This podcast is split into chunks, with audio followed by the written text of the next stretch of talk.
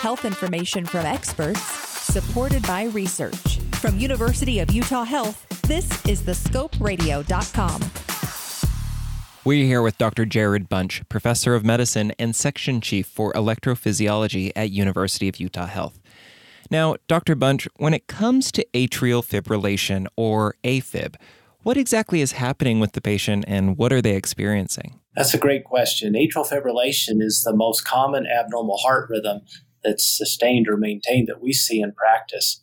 I suspect most people who are listening to this know somebody that has atrial fibrillation. Uh, one in three of us to one four of us will develop it. In fact, if we live long enough, we live over 80, 40% of us will develop atrial fibrillation. And what it is, is it's an abnormal electrical rhythm in the upper heart chambers. And these upper heart chambers normally beat in a really ordinary, synchronized manner at 60 to 70 beats per minute. Atrial fibrillation replaces that, and they beat at 300 to 350 beats a minute, the upper heart chambers. And that can cause stroke, it can cause heart failure, and it can cause a lot of symptoms such as chest pain, shortness of breath, dizziness, exercise intolerance, anxiety, fatigue. You may know somebody that has atrial fibrillation that called 911 the first time they developed it, and some people the symptoms are more mild. Um, so it's a symptomatic abnormal rhythm that's quite common amongst us. And the potential for stroke, that sounds pretty serious.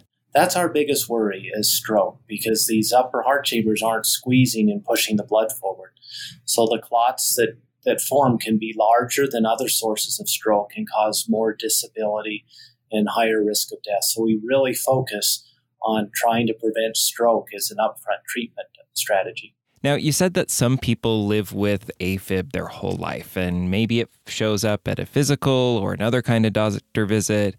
And other people, they feel it and then they call 911 and they come in once a patient knows that they have some sort of AFib. What is the next step? And what are some of the treatments that can help kind of alleviate those symptoms or treat the disorder? So, we look at this in, with three primary pillars, with three primary treatment approaches. First, we want to prevent stroke. And our best way of doing that is early use and appropriate use of anticoagulants. They're often sometimes called blood thinners, but they really what they, they don't thin the blood, they make it slower to form a clot, so they're less likely to form a clot in the heart. And they can reduce the risk of stroke less than 1% a year, where it can be as high as 5 to 10% a year. Our second uh, concern is the heart's just a muscle. If the heart's going too fast for too long, it can begin to dilate and weaken, just like any of our muscles. And so we use medications to slow the heart down if needed. We want the average heart rate less than 100 uh, beats per minute on average uh, at rest. And sometimes we need to control it with exercise as well. And then finally, we focus on symptoms. Some people aren't aware that the symptoms they're experiencing is related to atrial fibrillation. They don't put that correlation together till we make the diagnosis. Other people know right away. So then we begin treatments to restore the heart rhythm, really to help you feel better and do better and enjoy your quality of life at a higher degree. Are there any kind of treatments that could potentially fix the kind of problems that they might be seeing um, that goes beyond, say, medications or some of these other things you've talked about? There's three primary ways that we treat this. First, we work on risk factor modification. What causes atrial fibrillation? the most common causes in the community. The most common we can't do anything about. We get older. It's a it's a disorder of aging. But the other things we can do a lot about, and that is high blood pressure, getting our blood pressure well controlled, screening for sleep apnea when we hold our breath at night and treating that, uh, decreasing alcohol intake, um, treating diabetes better, losing weight, and being more active. We want people to be active 30 to 60 minutes a day with a dedicated time towards activity, whether that's walking, jogging, running, swimming, yoga, whichever you like. It's important to have that time where we exercise our body. So that is one part uh, that we do to help lower the risk of, of atrial fibrillation. In fact, if we do those things really well, it will lower atrial fibrillation by 30%. We have medications that help force the heart to beat normal that we call antiarrhythmic drugs and there's a number that are currently available and we can use them depending on the health of your heart so sometimes we can use a lot if your heart's healthy if your heart's weak or you've had heart attacks or surgeries then there's only a few we can use. And then finally, there's approaches to do this without medication. So uh, the most common is called catheter ablation.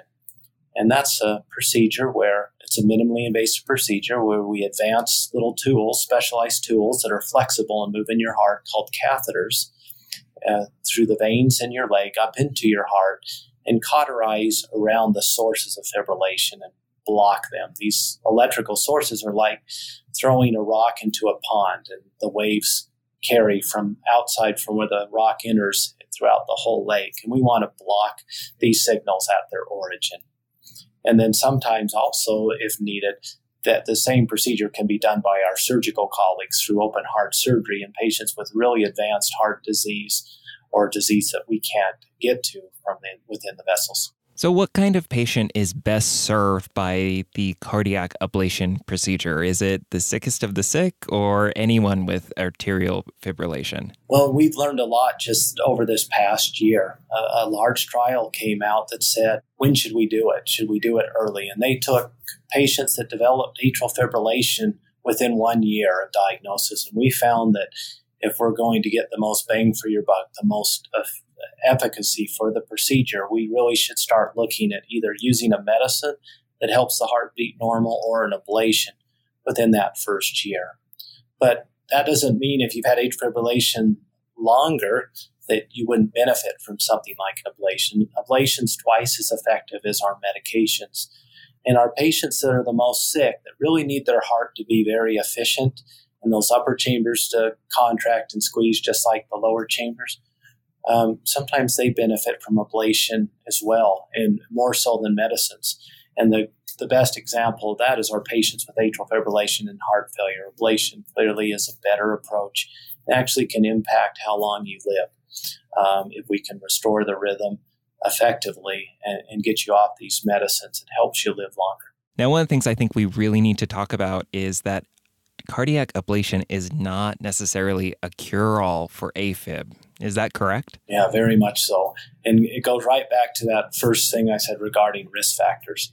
If you still have risk factors that aren't treated, all of our treatment approaches decrease in their efficacy and their success rates by as much as 50%. If we if you have sleep apnea and it's untreated, then our success rates go down by 50%.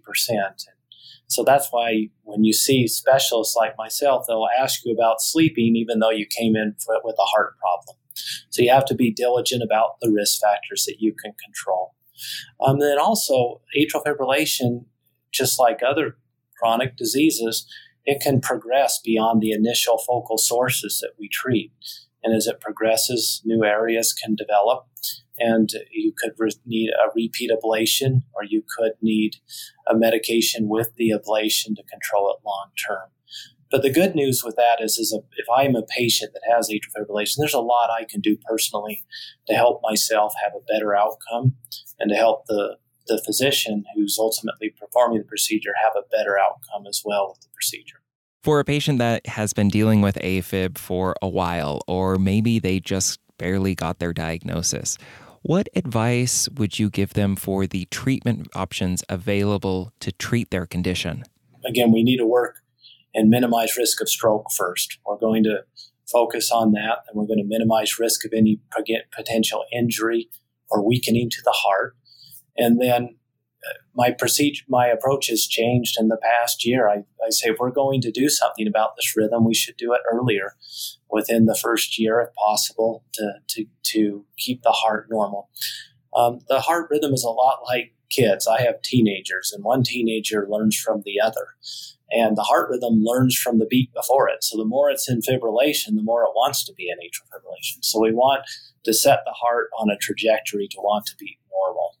And so uh, that's what we aggressively do in patients that that have symptoms and want to pursue that route. People that don't have any symptoms at all, they said, I came in for a test and you found atrial fibrillation and I don't know why I'm here.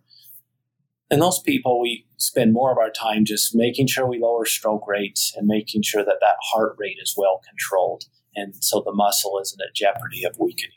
Have a question about a medical procedure? Want to learn more about a health condition? With over 2,000 interviews with our physicians and specialists, there's a pretty good chance you'll find what you want to know. Check it out at thescoperadio.com.